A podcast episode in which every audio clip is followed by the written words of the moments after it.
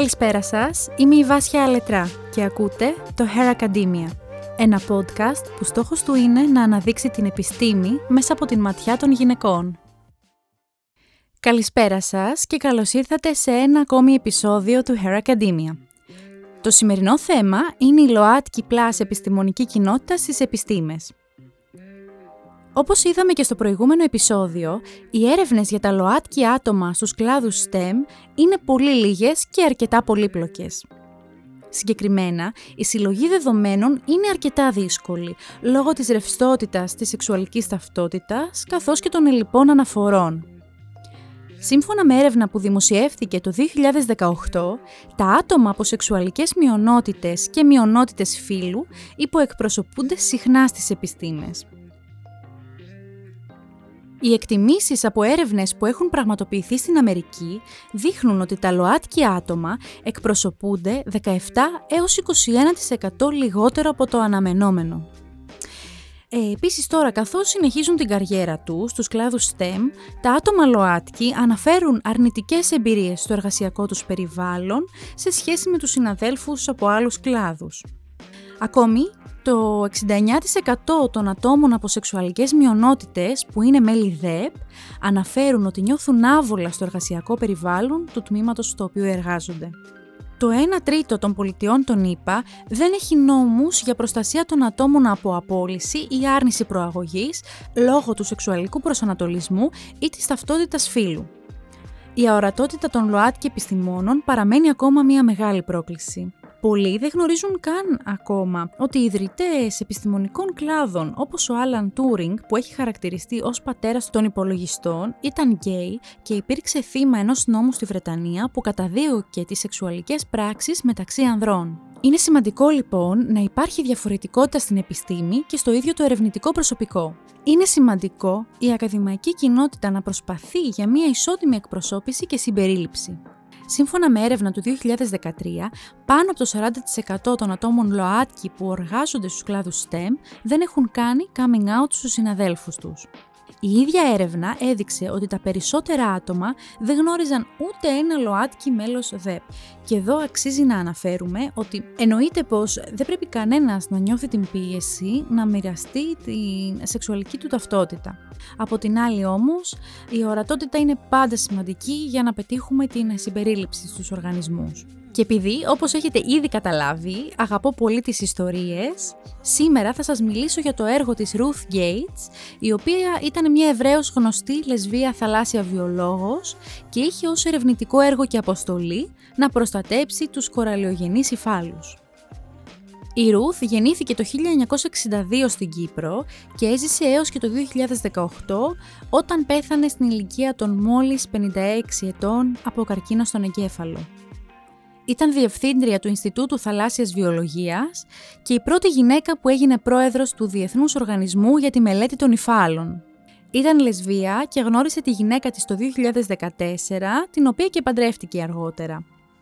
Τώρα, όσον αφορά την έρευνά της, αυτή ήταν αφιερωμένη στην κατανόηση των οικοσυστημάτων στους κοραλιογενείς υφάλους και στη μελέτη της ικανότητας των κοραλιών να προσαρμόζονται στις συνθήκες της κλιματικής αλλαγής. Κάνω μια παρένθεση εδώ για να πω ότι όσο σπούδαζα βιολογία, έκανα την πτυχιακή μου κι εγώ στη θαλάσσια βιολογία και στο περιβάλλον, οπότε είναι ένα θέμα που με ενθουσιάζει και εμένα προσωπικά πάρα πολύ. Και να σημειώσω ότι οι κοραλιογενείς ύφαλοι είναι πολύ εντυπωσιακοί και αποτελούν αρκετά σημαντικά οικοσυστήματα. Τα κοράλια είναι μικροσκοπικά θαλάσσια σπόνδυλα ζώα που σχηματίζουν τις απικίες τους, δηλαδή τους υφάλους. Οι ύφαλοι μπορεί να εκτείνονται σε πολλά χιλιόμετρα, ενώ τα κοράλια είναι υπεύθυνα για τη δημιουργία του σκληρού αυτού σκελετού. Οι κοραλιογενείς ύφαλοι χαρακτηρίζονται ως τα δάση της θάλασσας και ως αποτέλεσμα είναι οι πνεύμονες των ωκεανών, καθώς απορροφούν διοξίδιο του άνθρακα και το μετατρέπουν σε οξυγόνο είναι υπεύθυνα για τη ρύθμιση της θερμοκρασίας του νερού. Ωστόσο, λόγω της ανθρωπογενούς κλιματικής αλλαγής, αντιμετωπίζουν πολύ μεγάλα προβλήματα και εξαφανίζονται με πολύ γρήγορους ρυθμούς. Αυτό είναι κάτι που έχει άμεσα επιπτώσεις για τον πλανήτη μας. Συγκεκριμένα, λόγω της αύξησης της θερμοκρασίας των ωκεανών, αυξάνεται και το ατμοσφαιρικό διοξείδιο του άνθρακα, με συνέπεια τη μείωση της συγκέντρωσης των ανθρακικών ιόντων στο νερό. Έτσι λοιπόν τα κοράλια δεν μπορούν να κατασκευάσουν τους σκληρούς εξωσκελετούς τους και οι ύφαλοι γίνονται πολύ ευαίσθητοι, εύθραυστοι και καταστρέφονται. Οι ύφαλοι καταλαμβάνουν λιγότερο από το 0,1% της επιφάνειας της γης, αλλά θεωρούνται από τα πιο σημαντικά οικοσυστήματά της. Ας βουτήξουμε λοιπόν στον κόσμο της Ρουθ. Η Ρουθ ήθελε να γίνει θαλάσσια βιολόγος από όταν ήταν παιδί. Η πρώτη φορά που είδε κοραλιογενείς υφάλους ήταν σε ένα ντοκιμαντέρ ενός ερευνητή και τότε ήταν και η στιγμή που μαγεύτηκε και αποφάσισε ότι θέλει να ασχοληθεί με αυτούς. Τις τελευταίες δεκαετίες, το 1 τρίτο των κοραλιογενών υφάλων παγκοσμίως έχει εξαφανιστεί λόγω της υπερθέρμανσης του πλανήτη, της ρήπανσης, της υπεραλίευσης και πολλών άλλων προβλημάτων που προκαλούνται από τον ανθρώπινο παράγοντα. Η Ruth Gates ήταν μία από τους κορυφαίους επιστήμονες που προσπάθησαν να προστατεύσουν τα κοράλια από αυτές τις επιπτώσεις. Ως διευθύντρια του Ινστιτούτου Θαλάσσιας Βιολογίας στη Χαβάη, ανέπτυξε ένα σούπερ κοράλι που θα μπορούσε να εκτραφεί ώστε να είναι πιο ανθεκτικό στη θερμότητα και τις τοξικές συνθήκες του θαλάσσιου περιβάλλοντος. Εκτός από την καινοτόμο έρευνά της, η Dr. Gates ήταν πολύ αγαπητή και ως προσωπικότητα με πάρα πολλά ταλέντα, ένα εκ των οποίων ήταν η δημόσια ομιλία. Ήταν ομιλήτρια και science communicator με συμμετοχές σε πολλά βίντεο, εκδηλώσεις, φεστιβάλ και ήταν και μέντορας για πολλούς φοιτητές και φοιτήτριές της. Η έρευνά της επικεντρώθηκε αρχικά στα κοράλια στην Τζαμάικα και στους ύφαλους της Καραϊβικής. Το ερευνητικό της έργο για την ανάπτυξη ενός σούπερ και πολύ ανθεκτικού κοραλιού έλαβε και αρνητικές κριτικές λόγω της δύσκολης εφαρμογής του, των απρόβλεπτων επιπτώσεων που μπορεί να έχει στο περιβάλλον, καθώς και των πολύ κοστοβόρων διαδικασιών. Η ίδια όμως αγνοούσε αυτές τις κριτικές και όπως είχε δηλώσει είναι πολύ σημαντική η εξέλιξη και η εφαρμογή πρακτικών λύσεων για τη διάσωση των κοραλιογενών υφάλων. Ακόμη επέμενε ότι πρέπει να ληφθεί δράση το συντομότερο δυνατό, ώστε να προβεί σε βήματα η επιστημονική κοινότητα για να διασώσει τους υφάλους από την μελλοντική τους καταστροφή. Σήμερα το εργαστήριό της παραμένει αφοσιωμένο στο έργο της. Αν θέλετε να μάθετε περισσότερα για το έργο της Ruth Gates, μπορείτε να παρακολουθήσετε το ντοκιμαντέρ Chasing Coral που είναι διαθέσιμο στο Netflix.